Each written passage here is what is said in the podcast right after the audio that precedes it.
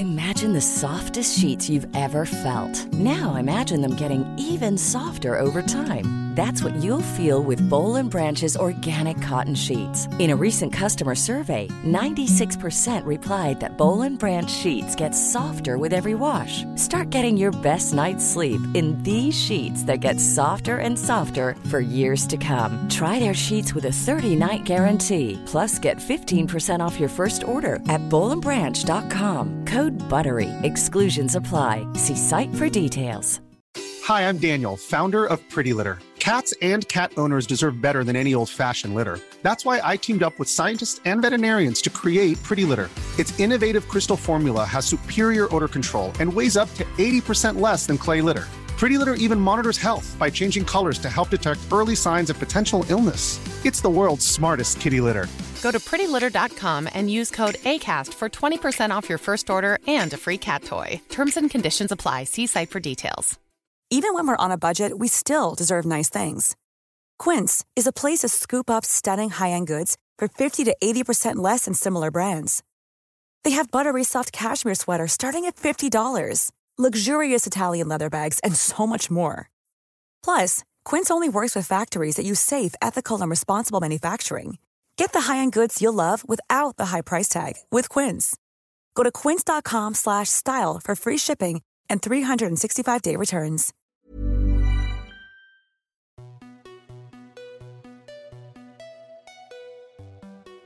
Bonjour à toutes et tous et bienvenue dans le podcast Parents informés. Je suis Charline, la créatrice de ce podcast qui a pour vocation d'offrir aux parents et futurs parents de l'information sur la grossesse, la petite enfance et l'enfance sous forme de conversations détendues avec des intervenants spécialisés. Merci à vous tous qui écoutez et merci pour vos messages. Si vous aimez ce podcast, parlez-en autour de vous et abonnez-vous sur votre plateforme d'écoute telle que Spotify ou Apple Podcast pour ne pas manquer la sortie des nouveaux épisodes. Laissez des commentaires et des étoiles si votre plateforme le permet pour dire pourquoi vous aimez ce podcast. Et si vous êtes sur les réseaux sociaux Instagram et Facebook, venez vous abonner aux pages du podcast, mettre des commentaires et partagez-le avec le suivi de parents informés. Toutes ces actions sont vraiment essentielles pour que ce podcast continue de grandir. Pour ce 31e épisode, je reçois la docteure Pauline Krug-Tricot, pédiatre spécialisée en néphrologie pédiatrique et créatrice du podcast Weepies, dans lequel elle alterne entre épisodes très spécifiques, conversations avec des professionnels et réponses aux questions de parents et d'enfants. Dans cet épisode, on aborde longuement ensemble la formation des pédiatres et vous comprendrez que le suivi pédiatrique est très important, mais qu'une approche pluridisciplinaire est primordiale concernant l'allaitement, la diversification ou encore le sommeil. Pauline nous détaille quels sont les examens recommandés dans les 16 premières années de l'enfant et ce qui est vérifié à chaque rendez-vous. Elle nous explique comment se déroule une consultation et comment cela se passe lorsque le médecin qui suit l'enfant détecte une évolution anormale. Enfin, elle nous indique quand consulter le médecin en dehors des consultations recommandées. J'espère que cet épisode vous plaira et vous souhaite une belle écoute. Bonjour Pauline Bonjour Charline Et merci d'avoir accepté de participer au podcast. Merci à toi, je suis hyper contente. Avec toi, on va parler du suivi pédiatrique des bébés et des enfants. Mais avant, est-ce que tu peux me présenter qui tu es, quel est ton parcours, quel est ton métier, s'il te plaît? Alors oui, bien sûr. Donc je m'appelle Pauline, je suis pédiatre. Euh, je suis spécialisée en néphrologie pédiatrique, c'est-à-dire euh, tout ce qui touche autour du, rein des enfants. Et particulièrement, en fait, j'ai pas mal travaillé à l'hôpital, euh, surtout à Paris, à l'hôpital Necker, où je faisais du suivi d'enfants qui avaient des maladies rénales chroniques, et en particulier les enfants greffés du rein. Donc j'ai travaillé dans ce service de néphro pendant plusieurs années, c'était vraiment super. Et en parallèle, je travaillais en cabinet euh, où je faisais du suivi plutôt de tout venant, c'est-à-dire de pédiatrie générale, les vaccins, enfin ce dont on va parler aujourd'hui. Mhm. Et en troisième, j'ai aussi fait un petit peu de crèche, pédiatre de crèche. Ça, c'était vraiment très différent et c'était super aussi. Et en fait, je parle, je parle au passé parce que ça fait euh, bientôt deux ans que je suis expatriée en famille avec mon mari et mes enfants au Japon. Et donc, du coup, je ne peux plus, euh, je ne peux plus exercer pour un petit temps. Et donc, bah, je me suis un peu réinventée, je fais un peu de, télémédecine et surtout, j'ai lancé un, podcast qui s'appelle Weepies. Est-ce que tu peux nous en dire deux mots, s'il te plaît? L'histoire de mon podcast, c'est que j'écoute plein de podcasts. C'est grâce à ça que j'ai découvert euh, Parents Informés. J'adore les podcasts de, toutes, euh, toutes sortes. Et puis, euh, je cherchais à comment continuer à pratiquer la médecine différemment puisque je ne peux pas avoir de patients ici. Et puis ça m'est venu en pleine nuit, euh, pendant le confinement l'année dernière. Je me suis dit tout à coup, mais pourquoi moi je lancerais pas mon podcast? Je fais comme toi des interviews de, gens, de paramédicaux, de collègues médecins, pédiatres surspécialisés, par exemple un allergologue. Je parle de pédiatrie générale, de parentalité, j'essaie d'avoir des questions d'enfants, des questions de parents sur euh, le sommeil, l'alimentation. Voilà, c'est assez varié euh, et je m'amuse beaucoup, en tout cas j'adore. Les épisodes que moi j'ai écoutés, c'est des épisodes qui sont assez courts sur un sujet hyper précis. Et je trouvais ça génial d'avoir euh, un concentré d'informations sur un sujet donné par exemple sur les nurésies ou ce genre de choses. En effet, oui, je, concentre. J'espère que c'est pas trop euh, pontifiant, mais euh, j'ai adoré donner des cours quand j'étais euh, chef de clinique, donc je donnais des cours à des étudiants en médecine et après, voilà, j'adore transmettre en fait, donner de l'information aux parents. vraiment, j'adore ça. Ok. Et qu'est-ce qui t'a donné envie à toi d'être pédiatre? Est-ce que c'est une vocation que tu as toujours eue? Alors écoute, c'est marrant, je me souviens de la minute exacte où j'ai voulu être pédiatre, c'est véridique. Euh, j'avais 8-9 euh, ans et j'étais en vacances euh, à la montagne avec mes parents. Il n'y avait pas d'écran, j'avais plus aucun livre. Enfin, vraiment, je me faisais suer comme c'est pas permis après le ski et euh, j'ai feuilleté un magazine euh, qui traînait sur la table basse. Et là j'ai vu la photo mais je le revois comme si c'était hier. Et c'était un petit un, médecin qui tenait euh, dans sa main on peut pas dire autrement un nouveau-né. Il avait la tête dans la main et puis le corps du nouveau-né sur le bras. Là je suis en train de faire le geste mais vous me voyez pas. Et en fait, il avait son regard plongé dans les bras de ce, de ce nouveau-né et j'ai dit à mes parents, mais moi c'est ça que je veux faire. Et donc, euh, et donc voilà, depuis j'ai voulu être pédiatre. Alors après, ça a pas mal changé parce que, euh, j'ai voulu faire médecine et puis arriver en médecine, euh, dès que je découvrais une, une, nouvelle spécialité dans mes stages, je voulais faire ça. Donc j'ai voulu faire être gynéco, endocrino, médecin généraliste, interniste, rhumato. Enfin, je suis passée par toutes les T'as tout envisagé. pas la chirurgie, voilà. Il fallait mieux pas d'ailleurs, mais et puis, euh, j'ai fait un stage de pédiatrie que j'ai adoré. J'étais en néonate et en, pédiatrie générale avec un peu de garde aux urgences. Euh, mais j'ai trouvé ça assez dur euh, moralement. Et donc, je me suis dit peut-être pas pour moi finalement. Et quand je suis revenue chez les adultes, après, j'ai dit ah non, non, moi, c'est vraiment les enfants. c'est pas autre chose. Combien de temps d'études pour être pédiatre? Écoute, moi, c'était 10 ans et c'est en train de passer à 11. Mais en fait, il y a 6 euh, ans euh, d'études de, médecine euh, un peu généralistes. Et puis ensuite, au bout de ces 6 ans, on passe un, ce qu'ils appellent un examen national classant, qui est une espèce de concours. Et donc, ce, cet examen va nous dire, en fonction de notre place, enfin notre classement national, quelle spécialité on va pouvoir choisir et dans quelle ville on va pouvoir être formé. Donc on va choisir, ben, moi j'ai choisi pédiatrie à Paris euh, parce que mon classement me le permettait. Euh. et ensuite on a quatre ans de formation qui s'appelle l'internat où euh, on fait des stages qui durent six, mois, donc des semestres. Donc tout ça c'est pendant, pendant 4 ans, donc on change comme ça, de, on change de, stage tous les six mois. Et donc à ce moment-là, on est encore étudiant, mais on gagne sa vie à peu près, on va dire, suffisamment pour être à peu près autonome, même si c'est pas, pas génial. En pédiatrie, c'est particulièrement intense ces 4 ans. Euh, pour vous dire un peu, c'est des semaines euh, facilement de 80 heures de, boulot, puisqu'on a des journées euh, dans notre stage et puis on a des gardes, souvent soit aux urgences, soit dans notre service. Garde en pédiatrie, c'est à peu près 3 à 4 par mois, donc ça revient souvent, c'est quasiment une par semaine. très souvent le week-end, donc j'ai facilement travaillé un week-end sur deux à l'hôpital. Donc ça pendant 4 ans. Donc faut tenir le faut tenir, le, tenir rythme. le, rythme. jusqu'au bout quoi.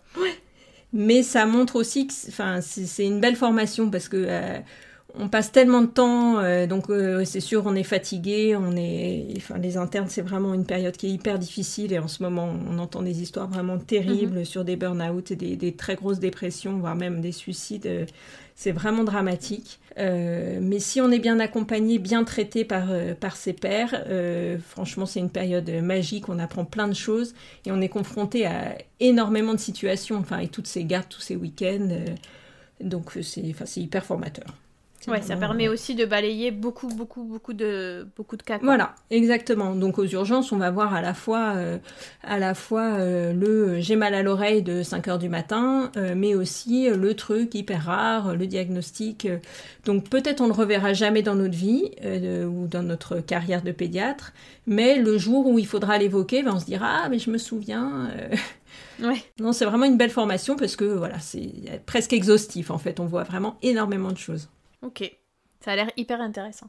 Ouais, ouais, non, c'était vraiment super. Et maintenant, cet internat est passé à 5 ans. Euh, enfin, ou est en train de passer à 5 ans. Et en fait, il y a la dernière année qui est une, année de euh, pré-seniorisation, c'est-à-dire euh, une année de glissement entre l'internat et ce qu'on appelle le clinica. Le clinica, c'est une période de deux ans qu'on n'est pas obligé de faire, mais qui nous permet souvent d'acquérir une surspécialité. Donc en fait, pour être néphrologue pédiatre, là, pour savoir m'occuper du rein, mhm. j'ai refait deux ans à l'hôpital, euh, où là, bah, j'étais médecin, enfin j'avais passé ma thèse, j'étais, euh, j'avais le titre de docteur, euh, mais j'étais quand même encore un peu en formation, enfin même beaucoup en formation. Ok. Et alors quand tu me racontes tout ça, je me dis à la fois c'est génial, vous voyez plein de cas et c'est super, et à la fois, je me demande, est-ce que dans votre formation, il y a aussi tout ce qui est euh, formation euh, de base dans la parentalité, à savoir l'allaitement, que ce soit au sein ou au biberon, l'alimentation, le sommeil des bébés? Est-ce que vous voyez aussi tout ça ou c'est vraiment très orienté euh, malade, maladie et soins? Ouais, alors ça c'est honnêtement, honnêtement, on voit pas ça du tout. Et c'est d'ailleurs ce que les parents nous reprochent beaucoup. Et c'est un peu ce que les pédiatres disent euh, à l'ancienne, euh, balayent un peu d'un revers de main en disant c'est comme ça, les biberons c'est comme ça, l'allaitement c'est comme ça, ou bien même il y en a qui vont franco en disant vous demanderez à votre mère, moi c'est pas mon problème quoi. Euh, ouais, non, mais j'ai entendu des, euh, voilà, des, des, parents me racontaient ça. Après, euh, on est parfois confronté à des questions un peu surprenantes où on se dit mais pourquoi moi je répondrai à cette question? Mais c'est rigolo. Par exemple, euh, quand est-ce qu'il faut que je que je retourne la, nacelle de dans la poussette? À quel moment je peux le mettre un peu plus assis ou bon, c'est des choses. Moi, je j'en sais rien. Ça, typiquement, j'ai pas appris, mais je suis maman, donc je me suis posé les mêmes questions et donc on en discute ensemble et généralement. L'idée, c'est de pas répondre de façon trop péremptoire et euh, d'ouvrir la discussion sur ce genre de sujet. Mais en tout cas, pour tout ce qui est sommeil, alimentation, allaitement, on nous en parle un peu, mais on voit ça hyper vite, euh, que bah, un enfant de 18 mois, il fait 2 euh, à 3 siestes, un enfant, il fait la sieste jusqu'à 3-4 ans, il dort tant d'heures par nuit, mais c'est vraiment deux lignes dans un cours. Jamais on va nous expliquer comment euh, gérer un enfant qui pleure le soir, comment gérer des réveils nocturnes, euh, euh, des colères dans le supermarché, un enfant qui refuse les légumes, enfin, que sais-je, toutes les questions qu'on se pose quand on est parent au quotidien, quoi. Enfin, c'est important qu'on aborde cette question parce que c'est vrai qu'en tant que parent, le seul, les seuls rendez-vous obligatoires qu'on a pour nos enfants, c'est avec le pédiatre. Et donc, en tant que parent, on a tendance à s'attendre à ce que ces questions-là, on puisse les poser au pédiatre et que le pédiatre sache y répondre. Heureusement, on sait quand même, alors on sait quand même y répondre, euh, mais on se forme, on se forme un peu sur le tas. Moi, quand j'ai commencé euh, les remplacements en pédiatrie, vraiment juste euh, quand j'ai été, quand j'ai été thésée, euh, c'était mon angoisse ultime. comment je vais parler de la diversification, d'introduction des purées? Et donc j'ai lu, j'ai lu des bouquins, des tas de trucs, et puis euh, et puis bah, je suis arrivée avec la un peu le, la, comment dire la confiance en soi que peuvent avoir des, jeunes médecins en disant il faut faire comme ça, mettre de la pomme mhm. de terre. Bon et puis finalement on s'aperçoit les parents ils ont pas du tout envie de ce genre de, de ce genre de discours. Et puis moi j'ai été confrontée à ça parce que j'ai quatre enfants, donc je me suis aussi posé les questions j'ai vu ce qui marchait, ce qui marchait pas, et puis j'ai eu le retour des parents qui m'ont dit, bah moi, il aime ça, il aime pas ça, on m'a dit que, et puis j'ai lu de mon côté, donc autant alimentation, sommeil, et puis parentalité, euh, c'est des, sujets qui, moi, m'intéressent et qui, quand même, intéressent beaucoup les pédiatres. Et donc, euh, on lit beaucoup sur le sujet après. Oui, donc c'est de l'auto-formation quelque part. Oui, oui, franchement, oui et notamment la parentalité. Il y a un DIU, c'est-à-dire un diplôme interuniversitaire de parentalité, enfin de, de, formation à la parentalité. J'ai pas l'intitulé exact, qui est, euh, qui est organisé par le, docteur Catherine Guéguin, euh, mhm. qui vient d'être créé à Paris et euh, qui est vraiment dédié aux pédiatres, aux professionnels de santé, pour savoir comment accompagner les parents dans, leur, dans leur parentalité. Ça, c'est génial. Mais c'est nouveau. C'est vraiment. C'est ça, c'est vraiment c'est le début de la formation des professionnels de santé à, à, tous ces sujets. Et d'ailleurs, enfin, on en reparlera peut-être après, mais malheureusement, on n'a pas beaucoup de place, nous, pour faire ça en consultation, parce qu'on a une, je sais pas, 20 à 30 patients par jour, ça défile au cabinet, on a des otites, des vaccins, on passe à la gastro, on passe à la roséole, et re un vaccin, et un examen de deux ans. Et voilà, c'est ça nos journées, et puis tout à coup, l'examen de deux ans, bah, on voit une maman effondrée qui dit « mais je reconnais pas mon petit garçon, il fait des colères, il se roule par terre » et nous, on est là, on a la salle d'attente pleine, on a le, petit qui vomit derrière la porte. Enfin, c'est la panique et euh, on n'a pas ce temps qu'on devrait avoir pour, euh, euh, pour répondre à toutes ces questions. Et ça, je, moi, je réfléchis beaucoup à comment faire pour, pour organiser ça au sein d'un cabinet ou sous forme de, de, petites journées de formation, de petits ateliers. Mais après, est-ce que c'est le rôle du pédiatre de faire ça? Je, je, ne sais pas. Je pense que ça fait partie des questions qu'il faudra se poser euh, dans la société française, c'est-à-dire que entendre que les pédiatres n'ont pas cette formation-là et que peut-être c'est pas à eux de faire ça, mais du coup, si c'est pas à eux de faire ça, il faut que les parents ils soient accompagnés par d'autres professionnels dont c'est le métier. Mais reconnaître que ben, cet accompagnement-là, il est nécessaire il pour est nécessaire, les parents. Oui et qui doit être fait par quelqu'un et que donc ça doit être dit aux parents que les pédiatres ils ont pas cette formation là et que par contre ils peuvent s'adresser à d'autres personnes. Et je pense qu'aujourd'hui c'est très peu dit. C'est exactement. Après la dérive c'est que n'importe qui, entre guillemets, peut s'autoproclamer conseillère en sommeil, conseillère en parentalité, euh, de discipline positive. Donc il y a des associations à discipline positive, par exemple, qui sont super, qui sont reconnues, des formations euh, vraiment euh, très formalisées. Donc n'importe qui peut pas dire je suis formatrice en discipline positive, mais des conseillères en sommeil, ça peut se trouver. Et donc il y en a des super. D'ailleurs, tu en as interrogé une qui est extra. J'ai adoré tout ce qu'elle a dit. Franchement, euh, c'est très sensé, c'est vraiment génial. Mais il y en a d'autres qui vont asséner des vérités hyper péremptoires à des parents qui vont être complètement paumés parce qu'ils n'auront eu aucune information, ils seront fatigués par les nuits hachées, ils vont prendre ça comme vraiment la parole d'évangile et ça peut être des dérives un peu euh, sectaires, un peu dangereuses. Donc il faut aussi vraiment se méfier de qui on a en face, je pense. Et est-ce que c'est pas le rôle des infirmières puéricultrices Ce serait génial. Moi, mon rêve, c'est de monter un cabinet avec euh, une infirmière puéricultrice libérale, une sage-femme. Euh, euh, enfin, je dis une ou un, hein, je suis pas du tout.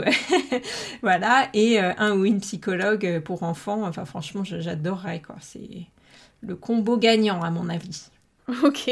Ça marche. Bah écoute, longue introduction, mais très intéressante. Je pense que c'est important que les parents ils aient tout ça en tête quand ils vont chez le pédiatre aussi. Alors on va rentrer dans le vif du sujet du suivi pédiatrique. Est-ce que tu peux commencer par nous expliquer qu'est-ce que c'est que le suivi pédiatrique des enfants, en quoi ça consiste, qu'est-ce qu'on est censé faire en tant que parent alors le suivi pédiatrique, il est hyper important. Hein. Tu te doutes que je vais pas te dire que je vais pas te dire le contraire.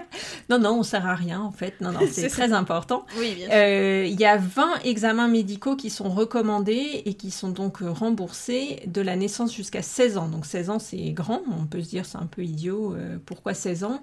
Parce qu'on considère que 16 ans, c'est la fin de la croissance et de la puberté, euh, en gros. Donc les 20 examens, il y a un premier qui est dans les 8 jours qui suit la naissance, un autre vers 2 semaines et puis un autre vers 1 mois. Euh, ensuite, c'est tous les mois jusqu'à 6 mois. Donc vous savez qu'il y a pas mal de vaccins au début. Il y a 2 mois, 4 mois, 5 mois. Ensuite, il y a un examen à 9 mois, un examen à 11 mois et 12 mois. Donc là, deux examens rapprochés parce qu'il y a des vaccins. Il y a un, encore un entre 16 et 18 mois pour aussi un rappel de vaccin un autre à deux ans, euh, puisque euh, c'est vraiment une étape du développement qui est très importante, deux ans, et ensuite une fois par an jusqu'à la, fin de, la fin de la croissance. Et donc pendant ces rendez-vous, on va vérifier euh, plein de choses. Déjà, on va faire un, interrogatoire qui est ce qu'on appelle l'anamnèse.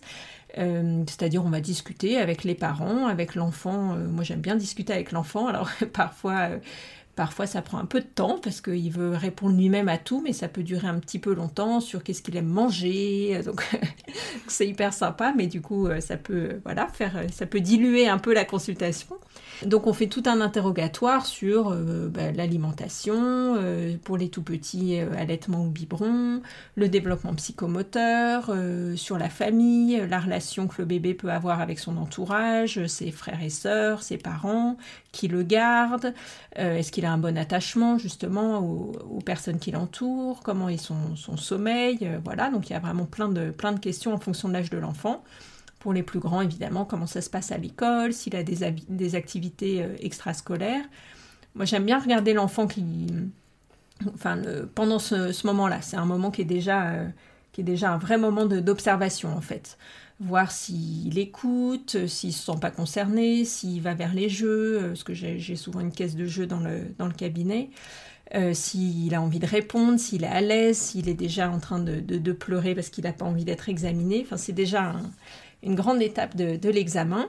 Mhm. Et puis euh, ensuite, ensuite bah, je, je, demande aux parents et à l'enfant de le déshabiller. Généralement, je demande qu'on le laisse en couche ou bien en, ou bien en, sous-vêtements. Euh, pour le tout petit, donc évidemment c'est la maman qui fait. Pour le grand, c'est intéressant de le voir se déshabiller, de voir comment il se débrouille, euh, euh, parce que ça fait partie aussi du, développement psychomoteur. Et puis toujours, enfin jamais je force à se, à se déshabiller, hein, évidemment. Toujours j'explique pourquoi j'ai besoin de tout voir, mais que s'il n'est pas d'accord, on va y aller par étapes. Et puis quand il sera prêt, il me dira. Et s'il n'est pas prêt, bah, il n'est pas prêt. Évidemment, je ne vais, vais pas le forcer. Voilà. Ensuite, généralement, je commence par peser, mesurer et mesurer le périmètre crânien, le tour de tête. Et je reporte sur le carnet de santé, hein, parce qu'un chiffre de taille, poids et périmètre crânien, ça n'a aucun intérêt en valeur absolue. C'est intéressant que si on le reporte sur la, sur la courbe. Les fameuses courbes avec, euh, avec l'identification euh, du plus bas, du plus haut, et, voilà, pour avoir une idée de là où se situe l'enfant euh, par rapport à son âge. Voilà. Et puis un enfant euh, qui était euh, très grand et qui tout à coup euh, rejoint la moyenne, ben, on va se dire pourquoi, qu'est-ce qui s'est passé? Et c'est vraiment généralement un enfant en bonne santé, il va bien grandir, bien grossir. Et un des premiers signes c'est d'un enfant qui va pas bien, c'est quand même souvent une cassure de la courbe de poids. Donc c'est vraiment vraiment essentiel de peser, mesurer, mais de reporter sur la courbe. Et donc une fois que j'ai fait ça, euh, généralement, donc le tout petit bébé, je le mets sur la table d'examen et je commence par l'ausculter avant qu'il soit, euh, avant qu'il pleure. Donc ausculter, c'est écouter avec le stéthoscope que je, réchauffe parce que sinon il va sauter au plafond. C'est pas très agréable. C'est des petits détails, mais euh, voilà, si je mets un stéthoscope glacé sur la poitrine d'un nouveau-né, ben, on est fichu. Après, j'entendrai plus rien. Il va être à cran, hyper stressé. et ensuite, généralement, je déroule l'examen vraiment des pieds à la tête. Donc le tout petit je vais palper, euh, palper sa fontanelle, palper ses sutures, regarder qu'il a bien euh, les oreilles symétriques, euh, qu'il n'y a pas une malformation évidente, mhm. regarder qu'il suit bien du regard, ouvrir sa bouche, voir où en sont ses dents, ses gencives, qu'il n'ait pas de petits boutons. voilà, donc je descends comme ça des pieds à la tête. Euh, de, la tête aux pieds plutôt. Et puis, euh, je voilà, j'ausculte cœur et poumon, je palpe le ventre à la recherche d'un foie, d'une rate, parce qu'on n'est pas censé les, palper en fait. Si on les palpe, c'est qu'ils sont trop gros. Euh, les organes génitaux, on regarde bien que les testicules soient en place, que le, le, conduit urinaire du petit garçon soit bien au bout du zizi, qu'il n'y ait pas une petite hernie, autant chez le garçon que chez la fille. Euh, on regarde les hanches, qu'elles soient bien stables, qu'il n'y ait pas de craquement quand on les manipule. Donc voilà, on regarde vraiment tout ça. Au passage, on regarde la peau, qu'il n'y ait pas euh, de taches, d'angiomes, de, boutons. Euh, euh, voilà, je, fais les gestes en même temps. Je, m'imagine un petit bébé sous mes mains. Tu t'y revois Ouais, j'adore. Et puis, euh, on regarde aussi chez le tout petit les, le, les réflexes archaïques. Vous avez dû voir hein, le petit qui marche quand on le, quand on le soulève. Mhm. Donc ça, ça montre en fait euh, la marche automatique ou le réflexe d'agrippement, le grasping. Hein. vous savez, quand on met l'index dans la paume de main d'un tout petit bébé, il va serrer spontanément. Donc ça, en fait, c'est des réflexes qui sont normaux à la naissance et qui vont disparaître. Et la disparition de ces réflexes, ça va montrer que toutes les voies neurologiques euh, qui relient le, cerveau au reste du corps se mettent bien en place. Donc c'est important que ça disparaisse. Et puis bah, pour le plus grand, c'est un peu la même chose. Euh, je rajoute, euh, donc on ne fait pas les réflexes, mais je rajoute la tension artérielle, souvent un, petit... Je regarde les oreilles euh, avec mon otoscope, parfois un petit fond d'œil rapidement aussi à la lampe. Voilà, c'est à peu près comme ça que ça se, que ça se déroule. Et puis, euh, donc ça c'est plutôt pour l'examen systématique. Et puis évidemment pour un examen pour euh, une maladie particulière, une demande particulière des parents, mais je vais insister sur le sur l'organe ou sur la, plainte concernée. Oui, donc c'est pas juste je le pèse, je le mesure et tout va bien. Non, et, et je pense que c'est hyper important de déshabiller les enfants. C'est vraiment. D'accord parce que on peut voir des bleus, on peut voir un enfant qui se lave pas, on, est surpris parfois, hein, mais oui, vraiment hyper important. Ça peut, oui. Je pense que c'est important aussi. C'est vrai qu'en tant que parent, alors euh, j'allais dire, de parents bienveillants et, qui se comportent de manière normale avec leurs enfants, on a toujours l'impression que cette, cette, visite, bon, finalement, on le pèse, on le mesure, euh, tout va bien, c'est pas très grave. Finalement, j'imagine que vous, dans votre cabinet, vous voyez aussi des parents qui sont pas forcément toujours bienveillants, il y a des violences euh, envers les enfants, il y a des... Enfin, il y a de la maltraitance, et j'imagine que pour vous, c'est aussi un moyen de vérifier tout ça. Exactement. Je, me souviens d'une petite fille à, l'hôpital qui venait pas du tout pour ça, elle venait pour le suivi de, son, de sa greffe euh, rénale, mais j'insistais qu'elle se déshabille et en fait elle se, elle se lavait pas, pas du tout. D'accord. Et c'était vraiment dramatique. Et c'est la maman qui m'avait dit je, n'arrive pas, elle refuse. Et donc, euh, enfin, la consultation entière avait été tournée sur euh, trouver des solutions, une aide pour la maman, alors qu'elle venait pour le suivi de sa greffe rénale. Mais moi, je peux je vais pas me contenter de regarder son, son, ventre, euh, sa prise de sang, puis lui dire euh, moi elle se lave pas, mais c'est pas mon problème. C'est voilà, c'est ça la pédiatrie, c'est très global, je pense. Il faut être consciencieux et aller au bout de, au bout des choses. Comment ça se passe si vous identifiez quelque chose qui ne, quelque chose qui sort de la normalité de vos examens euh, est-ce que c'est après c'est adressé vers d'autres professionnels? Est-ce que comment ça se passe quand il y a une identification comme ça? Ben, Par exemple, un enfant euh, qui a deux ans euh, commence à casser sa courbe de poids et de taille. Quelle est la suite après? Alors ça va bien sûr dépendre, dépendre du problème, évidemment, dépendre de puis quand c'est installé, et puis de, enfin très souvent en fait, je vais demander, je vais essayer d'alerter le parent. Alors c'est le moment un peu un peu compliqué parce qu'il faut pas trop inquiéter le parent, mais euh, suffisamment pour qu'il se sente concerné. Donc ça, c'est vraiment, c'est pas les meilleurs moments de notre métier, on va dire, hein, les mhm. annonces comme ça. Euh, généralement, moi, je demande à revoir et puis euh, pour une cassure de la courbe de poids, par exemple. Et puis après, si ça se confirme, là, il y a tout un bilan que nous, en tant que pédiatre généraliste, on sait, on sait prescrire et interpréter. Donc euh, c'est principalement des analyses de, sang hein, et d'urine aussi euh, souvent. Après, très souvent, on peut adresser directement à des spécialistes. C'est important toujours de, dire quand on ne sait pas, de toute façon. Euh, c'est pas une honte et je pense que les parents ils préfèrent ça plutôt qu'on fasse semblant, qu'on traîne. donc voilà, passer la main c'est hyper important. alors ce que j'ai noté dans ce que tu disais tout à l'heure, c'est qu'il y a des examens spécifiques, notamment moi j'avais en tête les 9 mois de l'enfant, enfin du bébé où il y a euh, le médecin qui a rempli un, formulaire qui a envoyé à quelqu'un. Est-ce qu'il y en a d'autres des comme ça? Et à qui c'est envoyé? À quoi ça sert? Oui, alors en fait, c'est ce qu'on appelle les bilans de santé.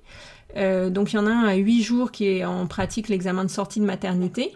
Euh, donc souvent c'est la maternité qui s'en charge. Et puis il y a 9 mois et 24 mois parce que c'est vraiment des étapes clés du, développement psychomoteur. Euh, on est censé remplir ce certificat euh, qu'on trouve dans les carnets de santé et l'envoyer ensuite à la PMI. La PMI, c'est la protection maternelle et infantile. Euh, en fait, je dis censé parce que j'avoue qu'on le fait plus vraiment.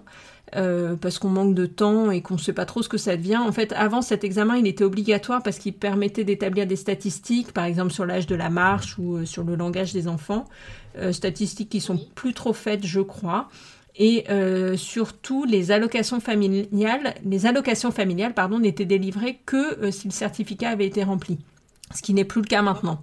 Euh, chez qui on peut faire ce suivi pédiatrique? Parce qu'il me semble qu'on peut le faire à la fois chez un pédiatre ou chez un médecin généraliste. Est-ce qu'il y a d'autres professionnels qui sont habilités à faire ce suivi? Euh, alors non, ça va être que généraliste et, pédiatre, euh, mais ça peut aussi être fait dans le cadre de la PMI, la protection maternelle et infantile, donc de 0 à 6 ans. Et dans ces cas-là, c'est gratuit. Et donc il y a un médecin dans chaque PMI. Donc vous avez une PMI euh, dans, tous les arrondissements de Paris, dans plein de quartiers, dans les, dans les villes. il suffit de prendre rendez-vous, c'est gratuit. Et donc il y aura un médecin qui sera soit un généraliste, soit un pédiatre qui assurera la visite avec très souvent euh, une infirmière, une sage-femme, une puéricultrice qui pourront en plus vous donner des conseils, euh, euh, voilà, prendre un peu plus le temps. D'accord. Les consultations de suivi pédiatrique, elles sont prises en charge à 100% Alors, dans les 20 obligatoires, elles sont prises en charge à 100%. Après, elles sont prises en charge à 100% sur la base du tarif Sécu, donc qui est la base secteur 1. C'est-à-dire que si vous allez chez un pédiatre à 80 euros, il n'y a pas 80 euros qui vont être pris, qui vont être pris en charge. Oui, d'accord, ok. Donc ça, c'était le suivi pédiatrique. Euh, en dehors de ce suivi-là, quand est-ce qu'on amène son bébé chez le médecin quand il est malade? Alors ça, c'est une grande question que moi, je me suis posée pendant longtemps quand j'étais maman de bébé. C'est à partir de quel moment mon bébé, il faut que je l'amène chez le médecin ou en dessous de quel moment, euh, ben ça sert à rien que je l'amène parce que de toute façon, ça fait juste 4 heures qu'il a de la fièvre et que donc si je l'amène chez le médecin, il va me dire revenez dans 24 heures. Euh, voilà, qu'est-ce qu'on fait en attendant et, quel est le, et quel est le moment où on est censé amener son médecin, enfin son enfant chez le médecin? C'est exactement ça, c'est-à-dire qu'au début, quand on est jeune parent, on va avoir tendance à l'emmener euh, hyper souvent. Alors il y a quelques parents, mais c'est plus rare, qui ont tendance à ne pas oser, puis au contraire à venir vraiment en un peu ric-rac, mais ça c'est plutôt rare. En général, on, emmène son enfant vraiment euh, à la moindre fièvre et puis bah, c'est votre pédiatre qui saura vous dire euh, la prochaine fois, euh, peut-être vous pouvez vous donner 24 heures, le, voilà quelques conseils, le déshabiller, lui donner à boire, lui donner du paracétamol toutes les 6 heures et puis rapidement quand voilà les, parents sauront un petit peu quelles sont les quelles sont les bonnes indications ou à quel moment on peut attendre. Après, ce qui est bien, ça dépend un peu des pédiatres, mais si, si, vous pouvez envoyer un petit mail ou, passer un petit coup de fil pour savoir. Parfois, il y a même des mhm. secrétaires qui font ça. Enfin, moi, j'avais une secrétaire extraordinaire qui, qui filtrait comme ça, qui disait, oh bah là, vous pouvez attendre un petit peu certainement, mais j'en parlerai au pédiatre quand elle sort de consultation.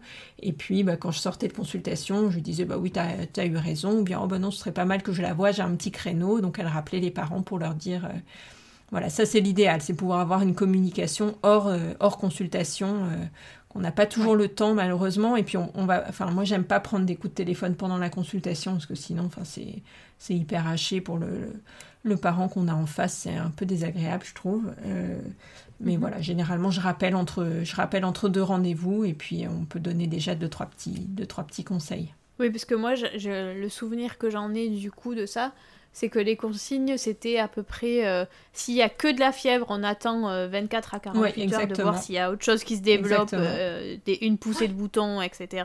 Par contre, s'il y a des signes de toux, de fatigue respiratoire, de genre, ce genre de choses, on n'attend pas. de comportement Mais s'il y a que de la fièvre, on attend. Exactement sauf euh, cas particulier, malformation urinaire par exemple. On sait qu'un enfant va faire plus d'infections urinaires, donc, mais ça les parents les consignent en général, ils savent assez, assez vite. Puis c'est un peu pareil pour les vomissements, la diarrhée. Euh, euh, voilà, on peut se donner un petit peu de temps, mais si un enfant refuse complètement de boire, vomit à chaque, à chaque gorgée et puis à plusieurs selles, plusieurs selles par heure, bah, évidemment, il va falloir consulter plus vite que si c'est un vomissement comme ça. voilà. Mais dans le doute, mieux vaut, mieux vaut consulter ou passer, passer un petit coup de téléphone. Et puis si... Enfin, j'espère que vous vous ferez jamais gronder par votre médecin d'avoir consulté pour rien. Euh, voilà. Combien de temps ça dure une consultation? Alors l'idéal... Euh, euh, une consultation, enfin moi j'ai du mal à faire moins de 20 minutes parce que parce qu'il faut le temps déjà de déshabiller et de rhabiller, c'est très long chez les bébés. Euh, et puis, il faut le mhm. temps de discuter un peu et puis de faire bien son travail. Moi, je veux pas faire une otite. Euh, si vous venez parce qu'il a mal à l'oreille, euh, moi, je le mettrai quand même en couche ou, ou, en, ou en caleçon. donc, ça prend, ça prend du temps de faire bien les choses. une consultation de suivi, c'est j'aime bien avoir une demi-heure. Alors après, c'est toujours difficile d'organiser l'agenda en fonction des urgences, mais on, se débrouille à peu près. Et puis l'idéal, c'est la consultation du, la toute première consultation de sortie de maternité, qu'elle soit de trois quarts d'heure, une heure. Ça, c'est vraiment, euh, euh, voilà. Je trouve que c'est la consultation où la, confiance va se faire entre le, parent et le pédiatre. Euh, il faut qu'il ait le temps de poser les questions, le temps de dire que ça va pas, le temps de pleurer si elle a, si elle a envie. Je dis elle parce que c'est quand même souvent la maman qui est là. Mm-hmm. Voilà, cette consultation, elle est vraiment hyper importante, je pense. Alors moi, tu vois, je me, j'ai pas du tout le souvenir d'avoir amené mes enfants à 8 jours de vie. Enfin, on sort de, plus en plus tôt de la maternité, et donc en fait, c'est important qu'ils soient vus. Euh, les mamans qui restent deux jours à la maternité, euh, c'est important qu'ils soient vus quand même. 8 jours, c'est un peu tôt, je suis d'accord, franchement. Euh, mais une petite pesée en PMI, c'est pas mal d'avoir une pesée intermédiaire. Ou oui, après moi j'avais la, j'avais la, la sage-femme. Voilà, exactement. La sage-femme, elle peut. Qui venait faire la pesée, exactement. qui elle était peut venue, faire cet examen. à la maison. Elle peut faire cet examen des 8 jours et puis comme ça, ça permet que le bébé il reste dans son, dans son environnement. Voilà, moi j'aime bien les voir euh, quand même, euh, quand même dans le premier mois, mais 8 jours, je suis d'accord que c'est un peu tôt. Puis trouver un rendez-vous comme ça, c'est pas évident non plus, d'un point de vue euh, purement pratique. Exactement. Et puis c'est vrai que c'est une période où c'est perturbant pour tout le monde, donc euh, c'est pas, en général, c'est pas la priorité. Oui, et puis on n'a pas envie d'être avec son petit nouveau-né en salle d'attente avec euh, des, des, petits deux ans qui crachent et qui toussent. Enfin bon, c'est pas, voilà, c'est pas idéal. Ok. Eh ben écoute, je pense que j'ai fait le tour des questions que je m'étais notées. Est-ce que tu vois quelque chose à rajouter? Ben non, je crois que c'est bon. Super. Ok, ben écoute, merci beaucoup. Merci à toi. Écoute, j'ai parlé de mon métier avec passion. Bah ouais, on sent que ça te plaît. Oui, vraiment, j'adore.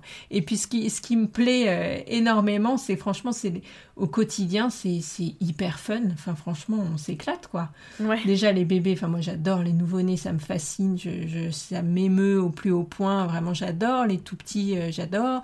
J'adore euh, voir arriver un petit et me dire, oh là, il a l'air inquiet, je vais tout faire pour le faire marrer. Et puis, ça marche. Les grands qui racontent leur vie. Enfin, franchement, on rigole bien. Ah si, j'ai une question, j'ai une dernière question. Qu'est-ce qu'on fait quand on tombe sur un pédiatre euh, euh, vieille école euh, qui nous envoie bouler à chacune de nos questions? Est-ce qu'on a le droit de changer? Ah non, alors vous devez rester avec lui toute la vie. non, non, il faut. Est-ce qu'on peut l'envoyer bouler lui aussi? Ouais, après, il y a des il y a des mamans à qui ça convient, parce qu'il y a des mamans qui ont compris que bah, lui, il était là pour le côté médical et elles n'ont pas besoin d'être... Euh, je dis maman, je suis toujours, hein, c'est un peu euh, vieille école, ça aussi. C'est souvent les mamans, mais des parents qui n'ont pas ce besoin d'être coucounés, euh, orientés sur la parentalité, à qui ça, ça convient très bien. Mais si d'autres mhm. parents, c'est pas leur truc et qu'ils ont besoin d'être guidés et d'être écoutés pour pour le reste, bah, faut, faut changer, faut avoir confiance. Faut pas à chaque fois se dire oh là là, j'ose pas, hein, c'est la catastrophe, ça, c'est horrible. Faites-vous confiance si vous si vous ah sentez pas en confiance avec votre médecin, changez. Oui, évident. ok, ça marche très bien. Merci beaucoup. Ça me semble une belle conclusion. c'est ça. Cet épisode touche à sa fin. Dans cet épisode, Pauline évoque l'épisode 20 sur le sommeil, dans lequel j'interroge Sandra Menoni, consultante en sommeil et créatrice de La Nuit des Petits, je vous mets le lien direct vers la page de l'épisode dans les notes descriptives. Vous pouvez retrouver Pauline et son podcast WePeas, W2EP2ES, sur toutes les plateformes d'écoute de podcast. J'espère que cet épisode vous a plu. Si c'est le cas, parlez-en autour de vous, à vos amis qui pourraient être intéressés sur vos réseaux sociaux. Parlez-en également à votre sage-femme, votre médecin généraliste, votre pédiatre ou tout autre professionnel qui vous accompagne afin qu'à leur tour ils puissent en parler à d'autres parents. Si vous n'êtes pas sur les réseaux sociaux et que vous souhaitez recevoir une notification à la sortie des nouveaux épisodes, n'hésitez pas à m'envoyer un mail à l'adresse parentinformé@gmail.com. Vous pouvez retrouver tous les épisodes ainsi que leurs notes classées par âge et par catégorie sur le site internet www.parentinformé.fr. Rendez-vous au prochain épisode et d'ici là, prenez soin de vous.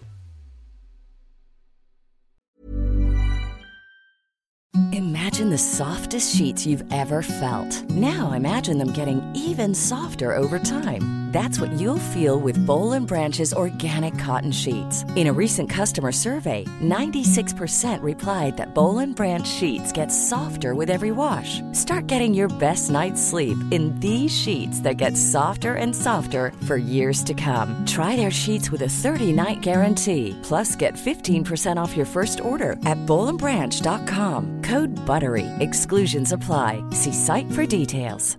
Planning for your next trip?